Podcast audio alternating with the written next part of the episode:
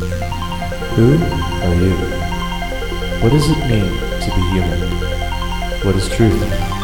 Is your red the same as my red? Is free will truly free? What is morality?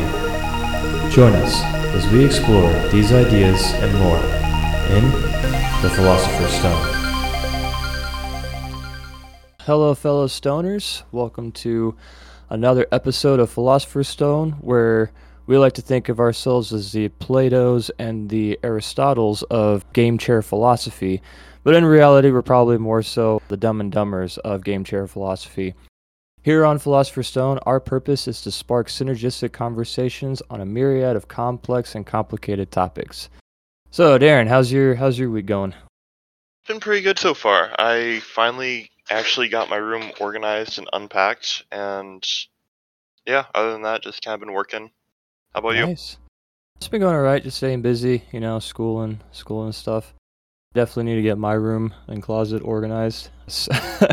Definitely been something on my on my to do list for a few weeks now, which probably isn't a great thing, but Yeah, it's kind of difficult to just like keep things organized at times, especially when you're busy running around with everything else you're trying to do in your life.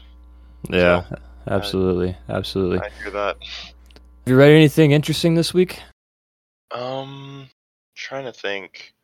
You just been cleaning your room? Yeah, I have not been doing as much reading as I'd like to, unfortunately. How about you, though? So, as far as independent reading, I haven't really been doing that as much either. However, I have I did just finish a book that I had to read for my world religions class. It's called Raw Revelations, and it was it was very interesting. It was a very interesting read. Definitely gives me a little bit of a different perspective on you know the Bible and, and stuff like that. And it was interesting to to hear other I guess arguments and hear other other perspectives and ideas and stuff.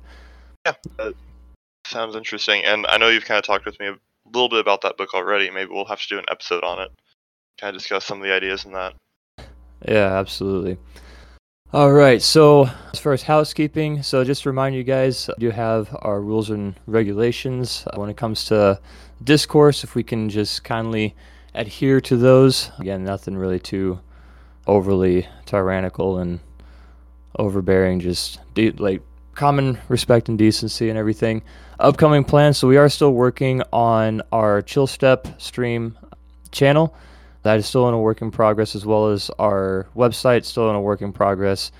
So hopefully, eventually, we'll get a website up and going, so we can actually post all of these recordings for you guys to listen to. Say if you aren't able to make it to these live recordings, or if you just want to re-listen, think about some more stuff, have some more ideas, you, you can then you know proceed to share here on Philosopher's Stone and the public discourse and everything. So those are our updates. Also, I would like to see if you guys since we're trying to build a little bit of a community here. Do you guys? I know I introduced uh, every episode calling ourselves stoners and stuff like that because to me I think that's kind of funny. But I want to get some input from you guys. If you guys, you know, like that name as far as like community and stuff like that, like our our community name, our community members and stuff like that, as well as you know, we would like to hear like topics that you guys like to to discuss and, and hear about on these on these episodes. So if you guys you know, want to hear about a specific topic, if you can just drop that in the public discourse, we would definitely like to take that into consideration and possibly do a whole episode on it. So, so for this episode, though, we are going to be talking about the experience machine. Now, before we jump into this, I would like to give a full disclosure per usual that to us, information is information and neither true nor false, right nor wrong, good nor bad, and our responses to these topics are merely our subjective perspectives of the assumed objective reality. We are not subject matter experts, and as such, we would like to invite you guys to join the discussion through the public discourse channel by adding any questions, comments, perspectives, and or experiences you might have in relation to the topic at hand. And so, with that out of the way, Daran, would you like to kind of lead us into what you know what the experience machine is and what we're going to be talking about today? Yeah. So I took a philosophy class, I don't know, maybe a couple years ago, and one of kind of the thought experiments that we explored in it was this concept of the experience machine. So it's let's say, you know, you have this machine that you would basically go into and it could give you any experience that you want. And so basically, out of the machine, you would program like I don't know, I want to be a millionaire, right? And then you would go into the machine, and it would basically you would get to experience what it's like to be a millionaire in that machine. And so basically, any experience you want, any you know, anything you could possibly want in life, you could have in that machine. And the kind of big question is, would you go into it? and why or why not. So we're going to kind of be exploring that idea today, and I've got a couple of other interesting scenarios and interesting thoughts that I think I may add in as we go. But I guess I'll start by asking you, Dustin, would you go into the machine, and then why or why not? Yeah, that's definitely uh definitely an interesting question. I think I think so. I will say that you and I have kind of discussed this idea previously, mm-hmm. and I think in our discussion of this, my knee jerk reaction was, yeah, I'd go to into the machine just to you know experience things. I think, I think fundamentally, in my perspective, I think life is really too short, and the world is really way too big to, you know, just to to to not try to experience life to its fullest. You know, what I'm saying to not try to get as much perspective of the world and to, you know, I think I I, I kind of like to live a life of of trying to really live a life like fully, you know, full of experiences and stuff like that, and definitely having a machine like that would give me the opportunity to do that. But I also think that, and if I remember correctly, your kind of uh, response to that was like, it's. I'm, I'm trying to remember when it like if it's almost kind of like you're like you're not really satisfied like going into the machine would be kind of in in some regards indicative that the the current life you're living now is not like satisfactory right? Mm, yeah. And which i think in a sense i would agree with but also kind of like what on some of the topics that we've talked about before if you think about it coming from jordan peterson's perspective in his maps of meaning how as human beings, we typically have a the belief that we live in an unbearable present, right?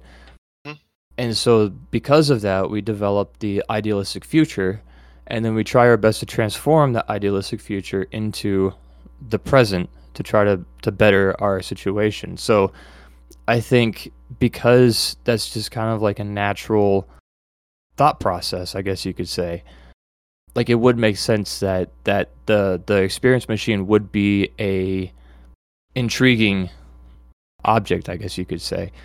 Yeah. Um, because you know you have the understanding that the present is unbearable, and so you want to go and experience the machine to experience the idealistic futures, which could be whatever you know whatever you want.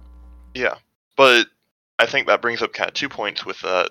Is first and foremost you mentioned that you would want to go into the machine to experience things and you want to have as much experiences of life as you can. The kind of question I would pose to that would be would the experiences you gain from the experience machine be experiences of life? Because technically it's just a pre programmed experience. Like it's not necessarily real life. And then the other aspect of it is like we're supposed to work to bring the idealistic future into the unbearable present and to bring that into our current situation and how long would it be before you start using the experience machine to escape from the unbearable present rather than work to bring the unbearable or the idealistic future into the unbearable present yeah and that's honestly a good point. and i think in trying to really like you said kind of escape reality I think in doing that, you kind of limit yourself in a sense that you don't really, in trying to escape reality and trying to achieve that idealistic future and trying to convert that into an idealistic present, you basically rob yourself of having a sense of purpose, I guess you could say.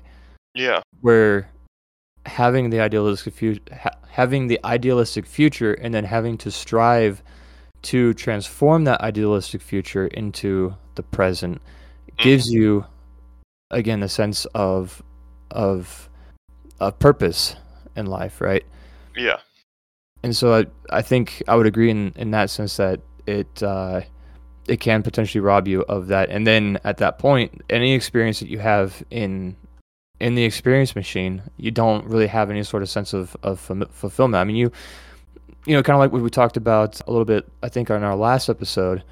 Like you look at, you know, rich people. I mean, like Elvis Presley, right? Who was really famous, really popular, really rich. And if I remember correctly, he, he overdosed on drugs because, like, he was, he had achieved everything.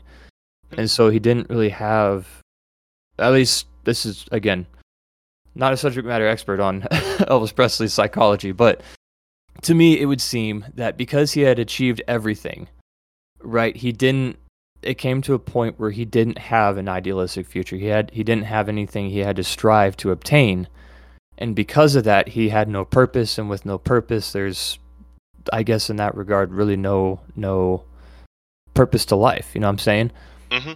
And I mean, I think kind of the same way with with Michael Jackson. You know, like like it didn't seem like there was like him being famous and rich and popular like didn't seem to be enough. Like there was still he's like there's still he was still looking for for something to obtain.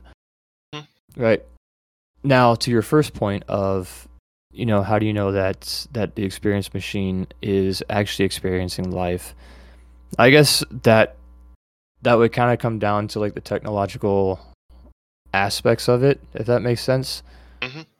Is and how closely it models. Like if you're if we're talking an experience machine like putting on a VR headset, well, sure that takes up like you know you put your headphones in, you put your the goggles on. That okay, that's your sights and that's your your hearing, but then your taste, your smell, that kind of stuff. It's kind of so you're not really getting like a full experience. Plus, your hands are on like controllers, so you don't like really have you can't really touch and feel things. So like in that sense, like okay, that's kind of close, but you know, but if it's something where you're like it's a full like full on immersive experience and everything, and then the experience itself is closely representative to to actually being in that situation. You know what I'm saying? Mm-hmm. I think that's that's kind of what would determine if you're actually. I guess I don't know.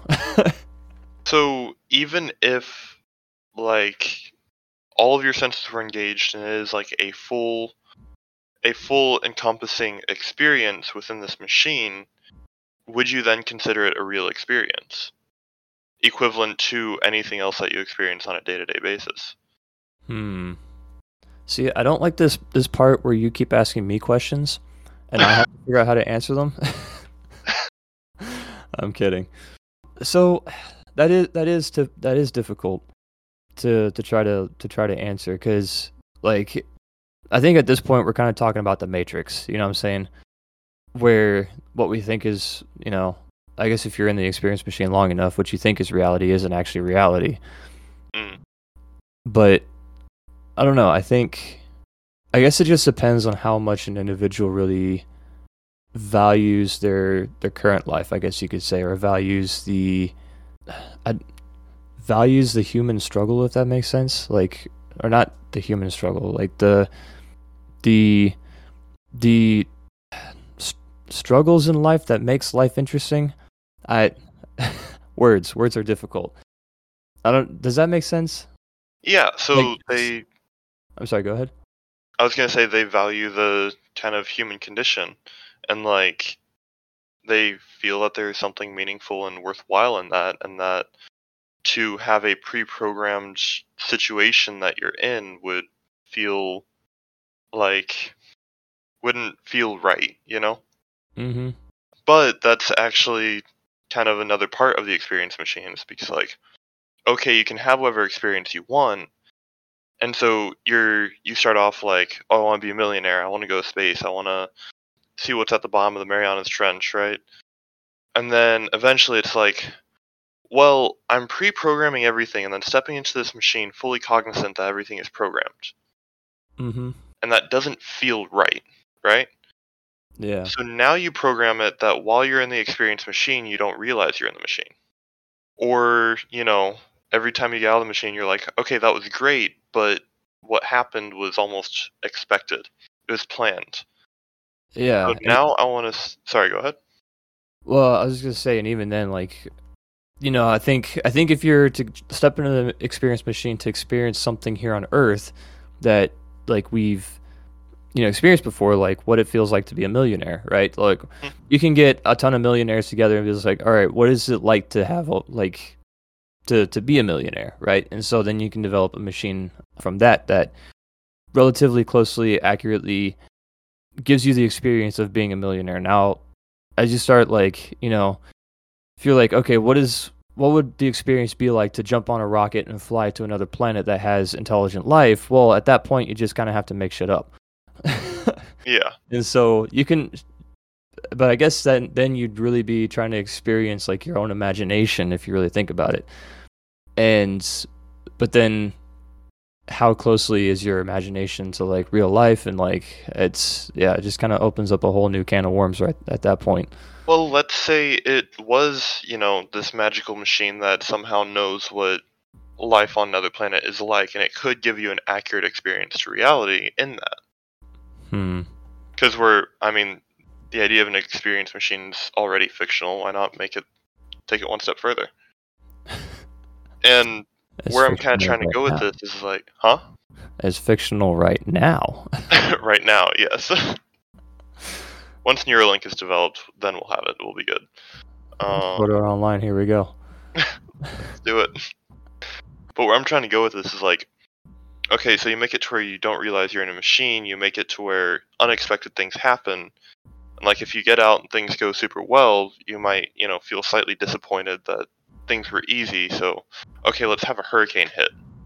Just to shake things up a little bit, right? Mm-hmm. Or let's throw some drama into my life because, you know, just, just to make things interesting. It's like how many iterations do you go through that before the experience machine just ends up being reality? Yeah, a hundred percent.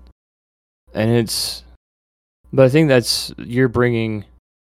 Well, I guess yeah, you basically be bringing the human condition into the experience machine. Yeah. Which then kind of defeats. I feel like that's, at that point kind of defeats the purpose of the experience machine. Yeah. So it's like, and then at that point, you have to wonder, okay, then what's what's the point? Yeah. You know what And I'm saying? I think that's kind of the idea that I think everyone struggles with and everyone deals with. And it's like the experiences that you can have are good, but they need some sort of direction. They need some sort of reason to kind of orient you within the worlds, if that makes sense. yeah, that makes sense. And sorry, go ahead. No, you go ahead. I was gonna say I think this this where this kind of thought experiment becomes useful is like for understanding like hedonistic ideals because that's kind of the goal of hedonism, right? Is to have the best experiences and appreciate the good things in life, right? Yeah. But so, I think sorry, go um, ahead. so let me let me let me introduce this this quote, which I think is very applicable to what we're talking about, at least more on a deeper philosophical level.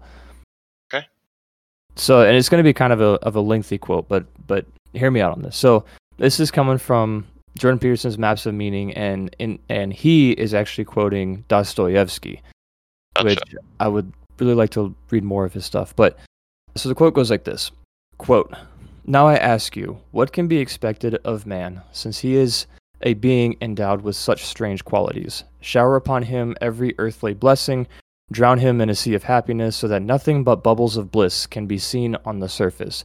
Give him economic prosperity, such that he should have nothing else to do but sleep, eat cakes, and busy himself with the continuation of his species. And even then, out of sheer ingratitude, sheer spite, man would play you some nasty trick. He would even risk his cakes and would deliberately desire the most fatal rubbish, the most uneconomical absurdity, simply to introduce into all this positive good sense his fatal fantastic element. It is just his fantastic dreams, his vulgar folly, that he will desire to retain simply in order to prove to himself as though that were so necessary, that men still are men and not the keys of a piano, which the laws of nature threaten to control so completely that soon one will be able to desire nothing but by the calendar. And that is not all. Even if man really were nothing but a piano key, even if this were proved to him by natural science and mathematics, even then he would not become reasonable, but would purposely do something perverse out of, a, out of simple ingratitude, simply to gain his point. And if he does not find means, he will continue, or I'm sorry, he will contrive destruction and chaos, will contrive sufferings of all sorts only to gain his point. He will launch a curse upon the world, and as only man can curse, it is his privilege, the primary distinction between him and other animals. Maybe by his curse alone he will attain his object, that is, convince himself that he is a man and not a piano key. If you say that all this too can be calculated and tabulated, chaos and darkness and curses, so that the mere possibility of calculating it all beforehand would stop it all, and reason would uh, reassert itself, then man would purposely go mad in order to be rid of reason and gain his point. I believe in it, I answer for it, for the whole work of man really seems to consist in nothing but proving to himself every minute that he is a man and not a piano key. It may be at the cost of his skin, it may be by cannibalism, and this being so, can one help being tempted to rejoice that it has not yet come off, and that desire still depends on something we don't know. End quote. I know that's a lengthy quote, but I think that like the the idea that stepping into a an experience machine where you can have all kinds of bliss, you can instantly become rich at some point because because you don't have you rid yourself, you rob yourself of purpose in life, then you're going to try to and like we said kind of inevitably try to bring in the human experience to that to that machine because that's so that's so necessary in like in living life. You know what I'm saying? I don't know if any of that made any sense. No, I think that does make sense. And it's like there is kind of that necessity to be like, I'm more than just, you know, the summation of the universe has created me and I want to do something with my life. Like that that makes sense to me at least. And that I think that's where I think it uh, hold on. I just lost my thought. Damn it. I was think- gonna say sorry, go ahead. there it is. So I think it it really brings like it brings value to the human condition, but that value only comes when you kind of when a person kind of really accepts the human condition, if that makes sense. Like living life has its highs and its lows, and it's not the most comfortable thing to do, right? Like if you want to if you want to achieve anything, you're going to have to if you want to achieve anything and feel like that thing that you achieved was worth it you're going to have to have to struggle for it. Like like you know let's kind of go back to the the working out scenario that we've talked about in previous episodes. If if a person wants to be fit and strong they would have to work out. They would have to put themselves through temporary pain in order to get that that idealistic future that idealistic you know the pleasure of feeling great having a little bit more vitality and everything Whereas if you step into an experience machine and you're already fit and buff and everything, for one, if you haven't done the work of of getting to that point, you're not going to know how to maintain yourself, Yeah, that's true. right? Because you don't, you haven't done the research, you haven't looked into it, you haven't experienced it, or you haven't experienced the the struggle to get there. You know, I guess some people would say it's not the it's not the destination, it's the journey, and then other people say it's not the journey, it's the destination, You know, whatever. They can argue about that, but I guess in this instance, we're arguing for the value of the the journey. Yeah. But yeah, and so if you step into an experience machine, you're already like, you know, you got a six pack, you're sexy, all that kind of good stuff. Like you don't at that point it's like, okay, what now? And even then, even then, if you say you're you're trying to trying to achieve something, right? And then you achieve it at like probably the day after you achieve that thing, typically you're like, okay, what's next? Hmm. Right? Because you've like Well, like you take something to do. yeah, exactly. Like for me, this this past spring semester, I was taking calculus two, right? And I really had like like my score was in the 60s, so I would like I was I was on track to get a D in that in that class. Yeah. So I really had to like bust my ass to to pull my grade up. I ended up with a 70.8, I think, or 70.08, Yeah. just enough to get a C to pass the class. And so I really had to struggle and strive to understand the concepts and to do well on the exams and quizzes to get that score, right? And then after I got the score, like it was all cool and then a day later it's like, okay, now what? Right? I've Yeah. I've my I'm so used to to putting my nose to the grindstone, so used to applying my mental focus, my my mental bandwidth, my mental resources into a specific goal. Now that I've achieved that goal, what's the next thing? Right? What's how do I how do I keep this momentum going? Right? Well, let me put a question to you then. Is that necessity for meaning and purpose, and is that necessity for doing something and moving forward and working towards a goal and all that? Is that something that is like built into us, or is that something that we are conditioned to do? Because, like you said, once you get that momentum going, you kind of feel that necessity to do stuff. And that, I mean, I've felt that sometimes when going on vacation, like, I need stuff to do, that I've got work to do, right? And, hmm. Well, yeah, I was I was gonna agree with you. Like like if you have like a three day weekend and you're sitting at home, you're like, bro, like this is nice, but I need something to do. Like I need something productive. I need something I need to start accomplishing goals. I need to and then along with accomplishing goals comes a you know a, a sense of respect for one for yourself right? Because you're like in i guess psychologically in your head you're just like i've i've done this thing. I've done i can add this to my list of of achievements right? And then you just you know maybe this kind of goes back to the power of the individual that you have you start building up your achievements and everything and then you start developing a better value for yourself so there's like a lot of like even though the struggle is real the struggle is not comfortable there's still a lot of value to it yeah, which I don't know if any of that answered your question. I don't even remember what the question it was. not at all. But I, I do think there is something to that, and we can circle back to that. But my question was do you think that that necessity for struggle and that necessity for the human condition is something that is built into us as human beings or something that we're conditioned to do by you know the society that we grow up in by what we surround ourselves with and by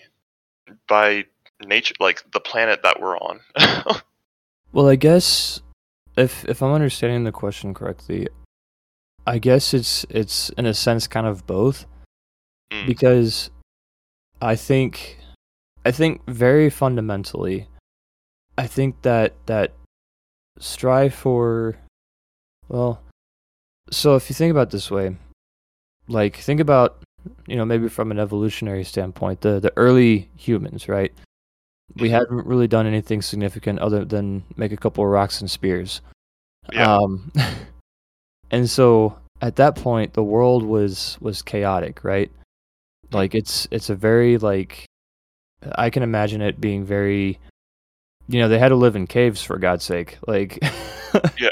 and the only way they could entertain with themselves was to paint animals on the cave walls like like very very primitive right?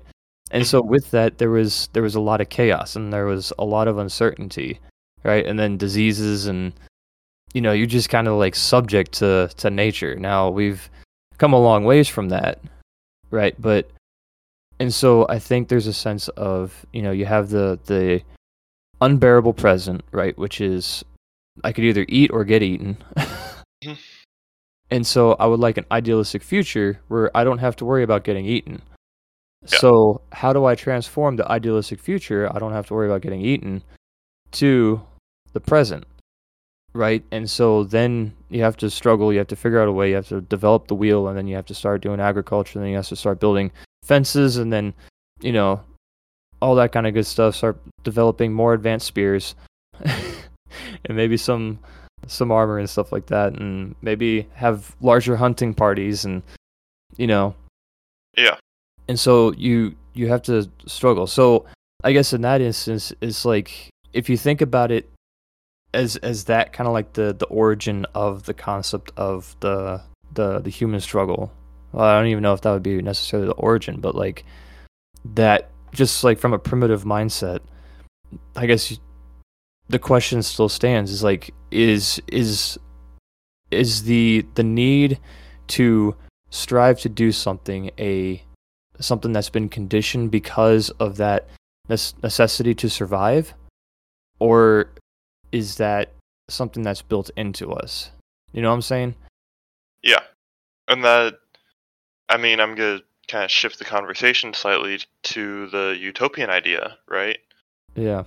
That basically we can have this amazing society that just works perfectly and ideally i think where this kind of ties into the experience machine is you don't necessarily have negative experiences you almost get what experiences you want and society just seems to function.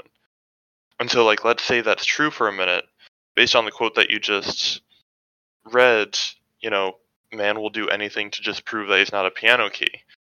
Mm-hmm. and so that's kind of the downside to the utopian idea is well if we did have a utopian society people would go crazy and screw it up.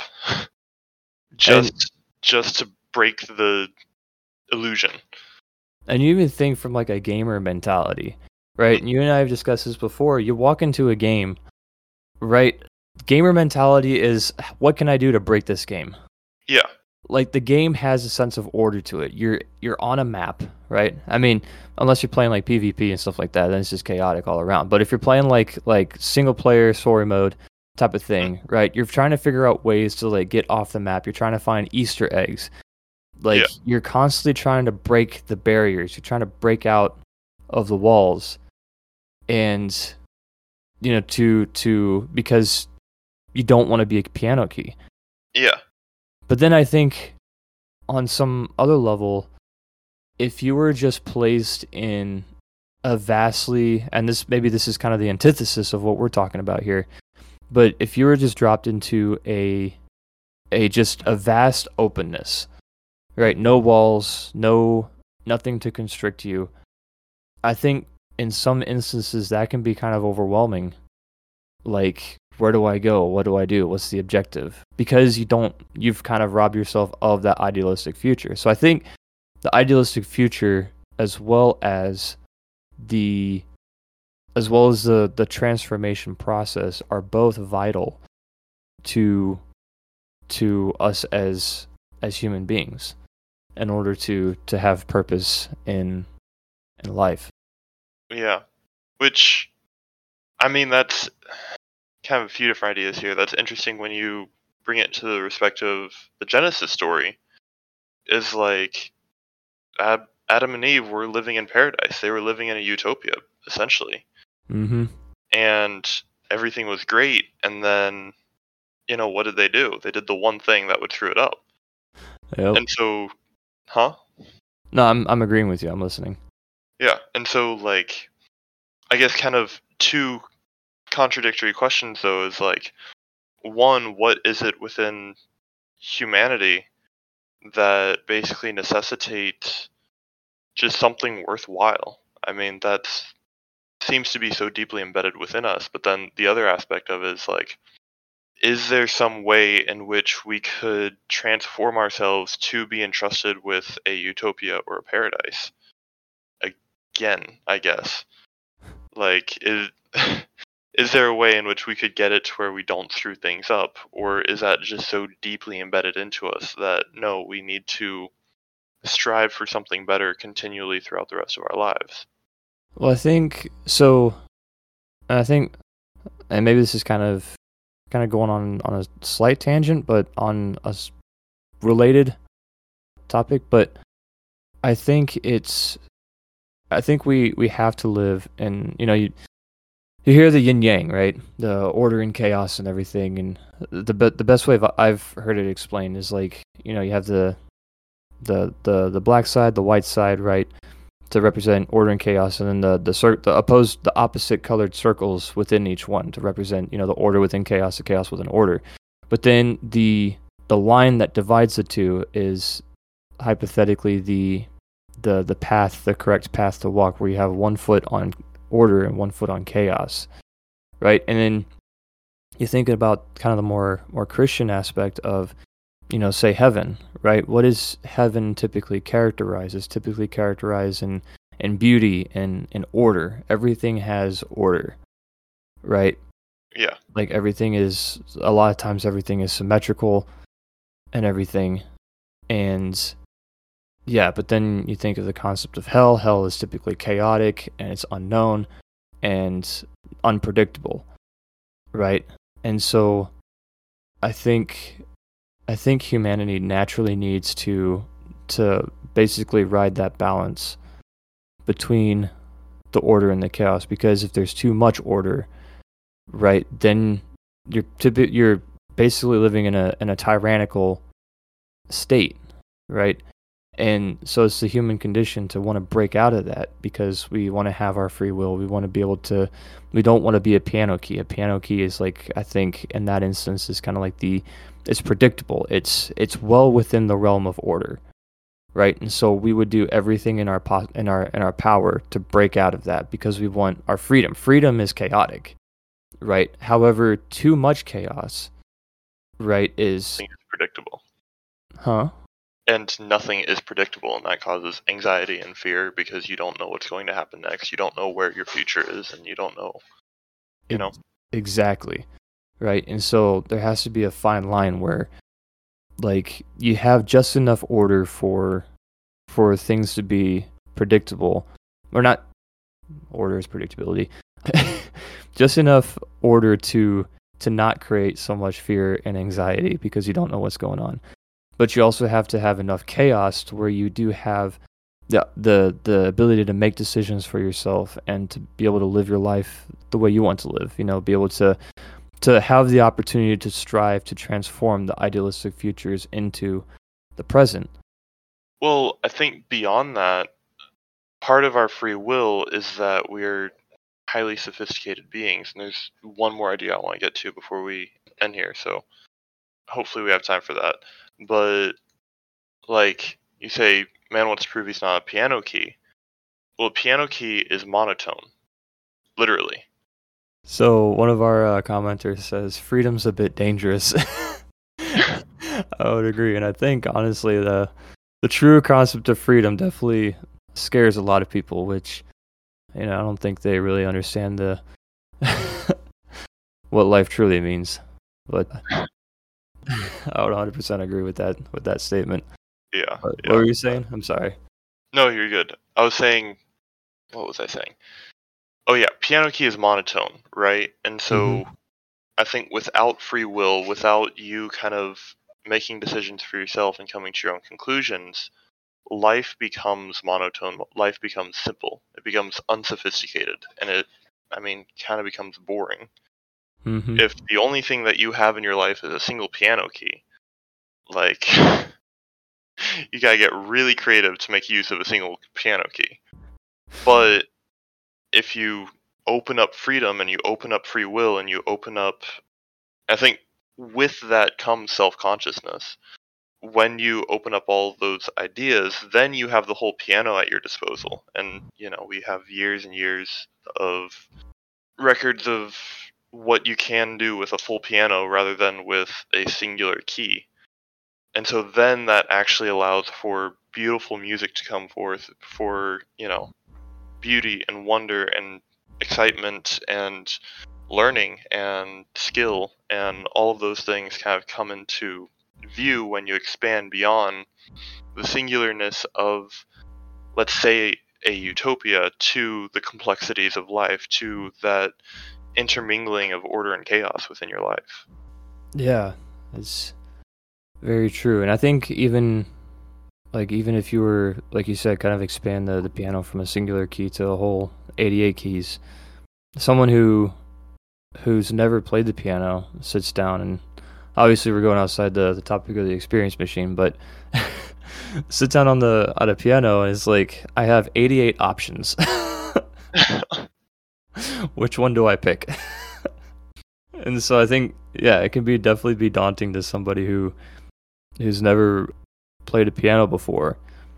yeah But somebody who has had experience with piano and understands like you know kind of like some music theory and stuff like that can definitely can definitely do something with that because go ahead well, I was gonna say like because they've had they've had the experience of learning how to play piano. They've had the struggle of messing up. They've had the struggle of learning all the different notes. They've had the struggle of training their ear to listen to different notes and chords and stuff like that. They've had the struggle of working on scales and, and chords and you know stretching their hands in order to hit like they need a hit hmm and stuff like that. And so because of that, they've developed, you know, they've turned the, the idealistic future, being able to play the piano, into the unbearable present, not being able to play the piano. Well, I think that's the flip side of this whole idea of freedom and you know not being any utopian things, not being monotone, is that as you get to increasing levels of sophistication, is then up to you if you truly want your freedom, if you truly want to be a sophisticated, autonomous, self-conscious, free individual, you then have to work to develop the skill and the expertise to manage that well. Not every combination of keys sounds beautiful. basically, And- oh, Sorry, sorry. go ahead. I was gonna say, basically, you have to develop your own level of competence so you can rise higher on the hierarchical structure of capitalism. I mean, there there's that, I'm kidding. I'm kidding. but sorry.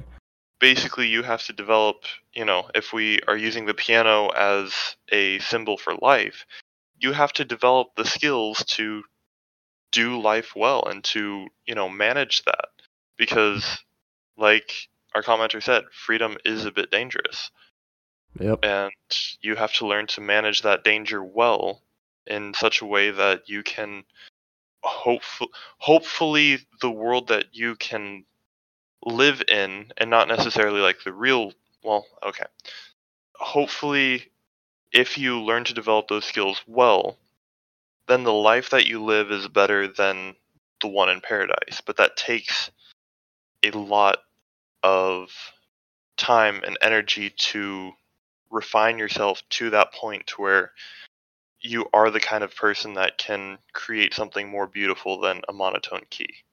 Yeah. I hope I tied all that together and that that all makes sense. No, it, it does. but actually, did you have any comments before I continue? Because I'm about to shift gears a little bit. No, you're good. You're good. Okay.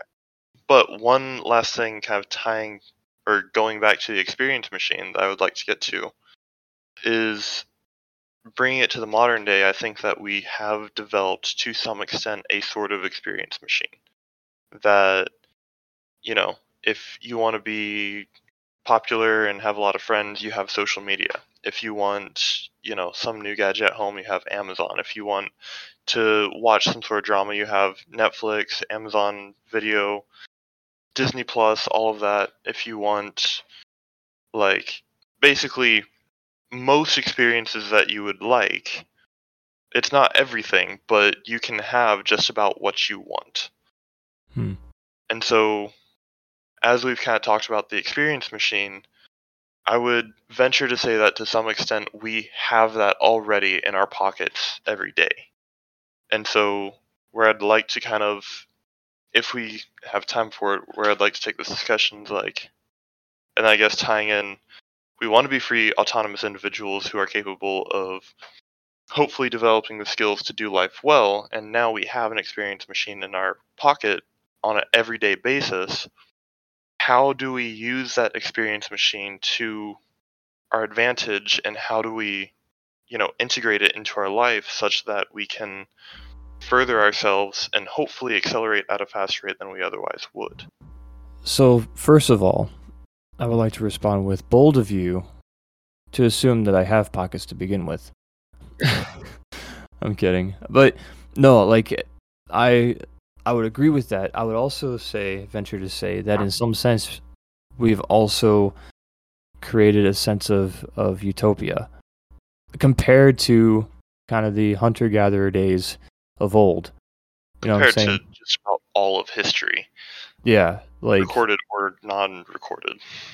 like we've essentially ended hunger with fast food restaurants like like all you have to do is beg on the, the corner of the street grab a couple dollars and then hit up the dollar menu at uh, at wendy's bro like or get that four for four you're good to go bro like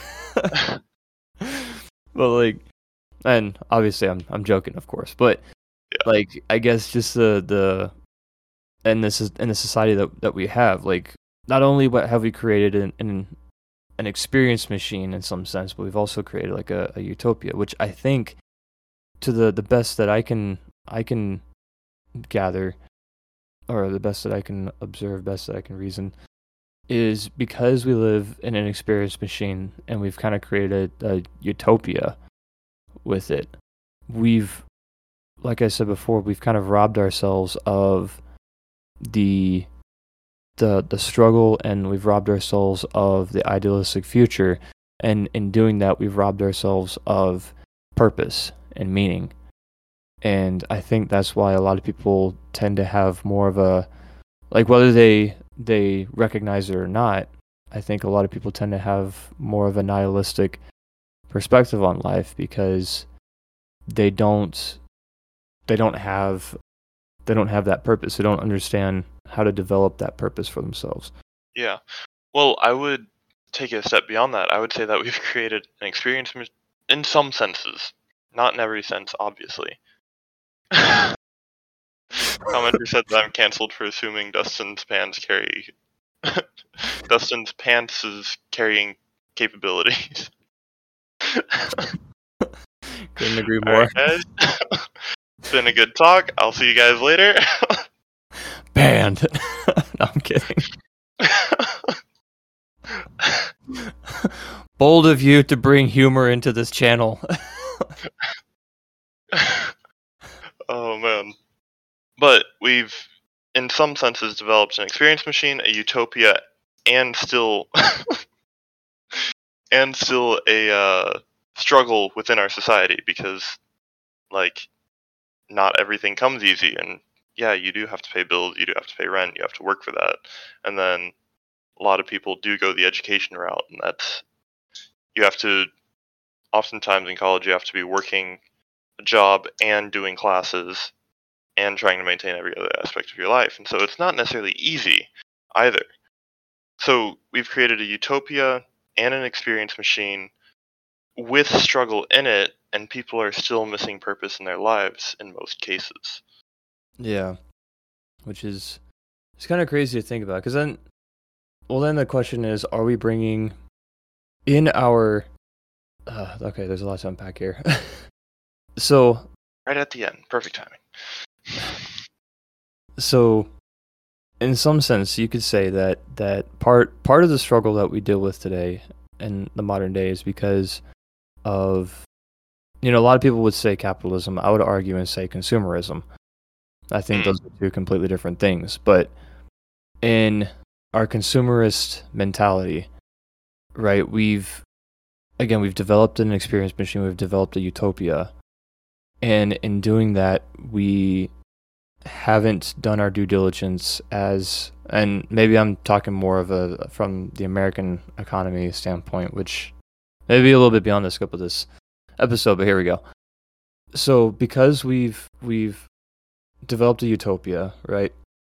We haven't been doing our due diligence as American citizens to pay attention to what's going on in the economy. And because of that, you know, we're letting politicians and, you know, people do and say things without really holding them accountable. And in doing that, it's put a lot more stress on the common people, right? And, you know, inflation, prices of everything going up, but yet people are still working like 40 plus hours a week and paid $11 an hour, right? Not a sustainable wage according to the requirements set out by Adam Smith, the father of capitalism, which is why a big reason why I separate consumerism from capitalism. Yeah. And in doing that, we are inadvertently bringing in struggle into our utopia because that's a necessity in human experience. And our commenter, ju- commenter just said consumerism, and even a step further, I'd say materialism. And I would agree with that as well. That is 100%, yeah, materialism. That's that's a good Yeah. one. I haven't even thought about that one. Well, I think that that's honestly probably why people are struggling so much is because we have I'm, it's a few things. but kind of we have everything that we've talked about, but then the struggle within our society, the struggle that we have seems pointless. You know, Mm-hmm. it's it's one thing when you're struggling for something that has meaning in your life, and it's another thing when you struggle simply because that's the way the system works. Yeah. And there are arguments on both sides of that, and like where that can where meaning resides. But I think that's I think our commenter probably hit the nail on the head with materialism. Is that we our society has gotten so focused on the material and so focused on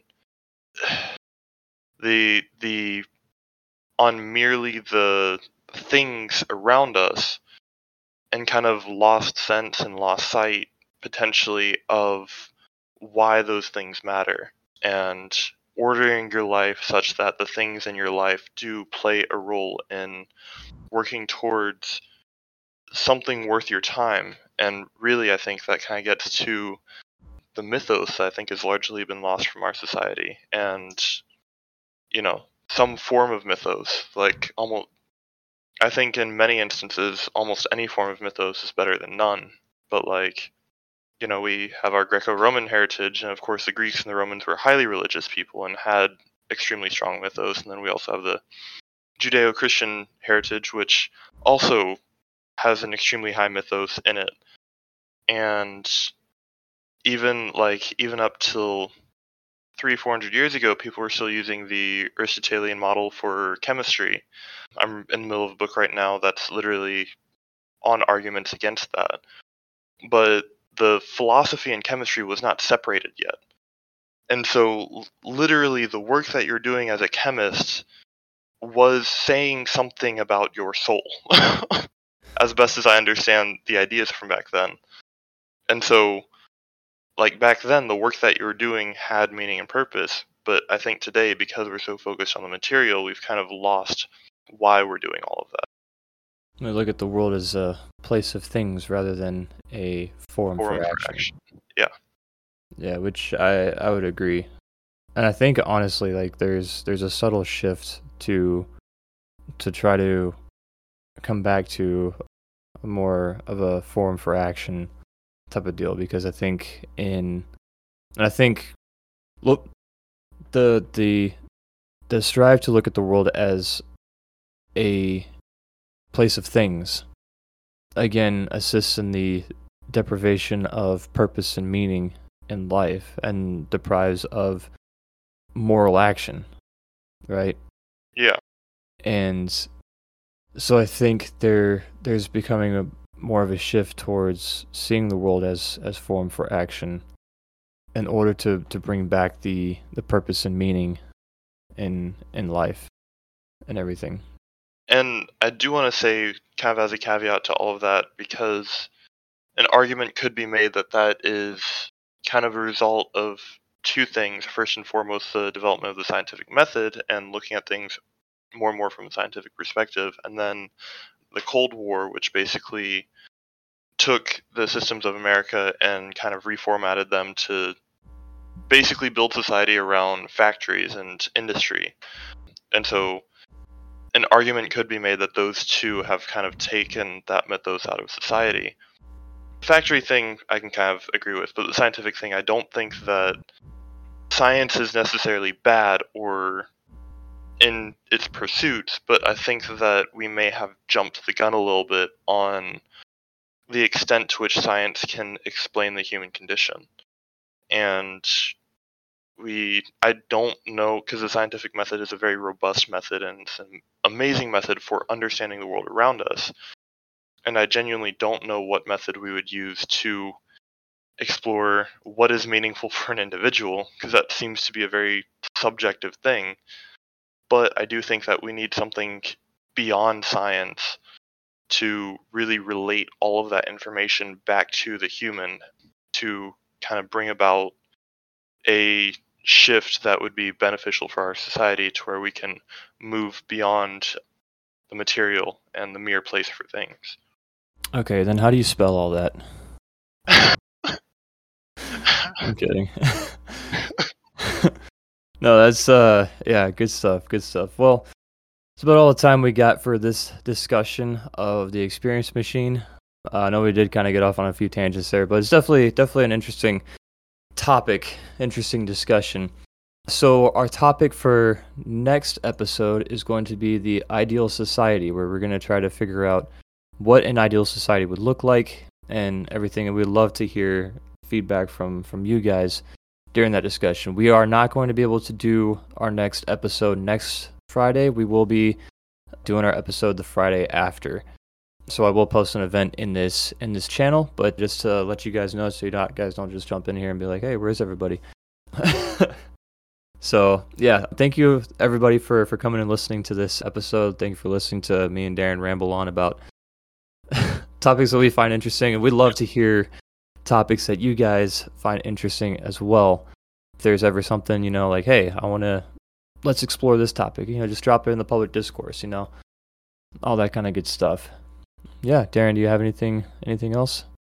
No, I think just kind of what you said. If you guys have any ideas on what we should talk about or ideas on things we have talked about, please let us know. We want feedback. We want to know what you guys think of our discussion. Of course, we find this very interesting, but we're here for you guys and for you guys to listen in and hear our discussion. So if we're not if our discussions are solely for us, that kind of leaves you guys out. So feel free to drop anything there and hope you guys have a great rest of your day and enjoy learning more. Yeah, absolutely. And again, any recommendations if you guys want to see anything different, want us to do things a little bit differently, again, just let us know in the public discourse. Also, if you guys find what we do here interesting, please feel free to share this server. I would like to get to this this server to a point where we can just put it on the discovery channel on on Discord so you can just type it in and people can and can look it up. So if you guys like what we do here, if you can help us by by sharing this channel with your friends and everybody, yeah, we like to try to get the word out and everything, try to inspire more discussions of of kind of deep deep topics and everything. But until next time, always remember think critically and live fully. We'll see you guys in the next episode. Thank you. Thank you.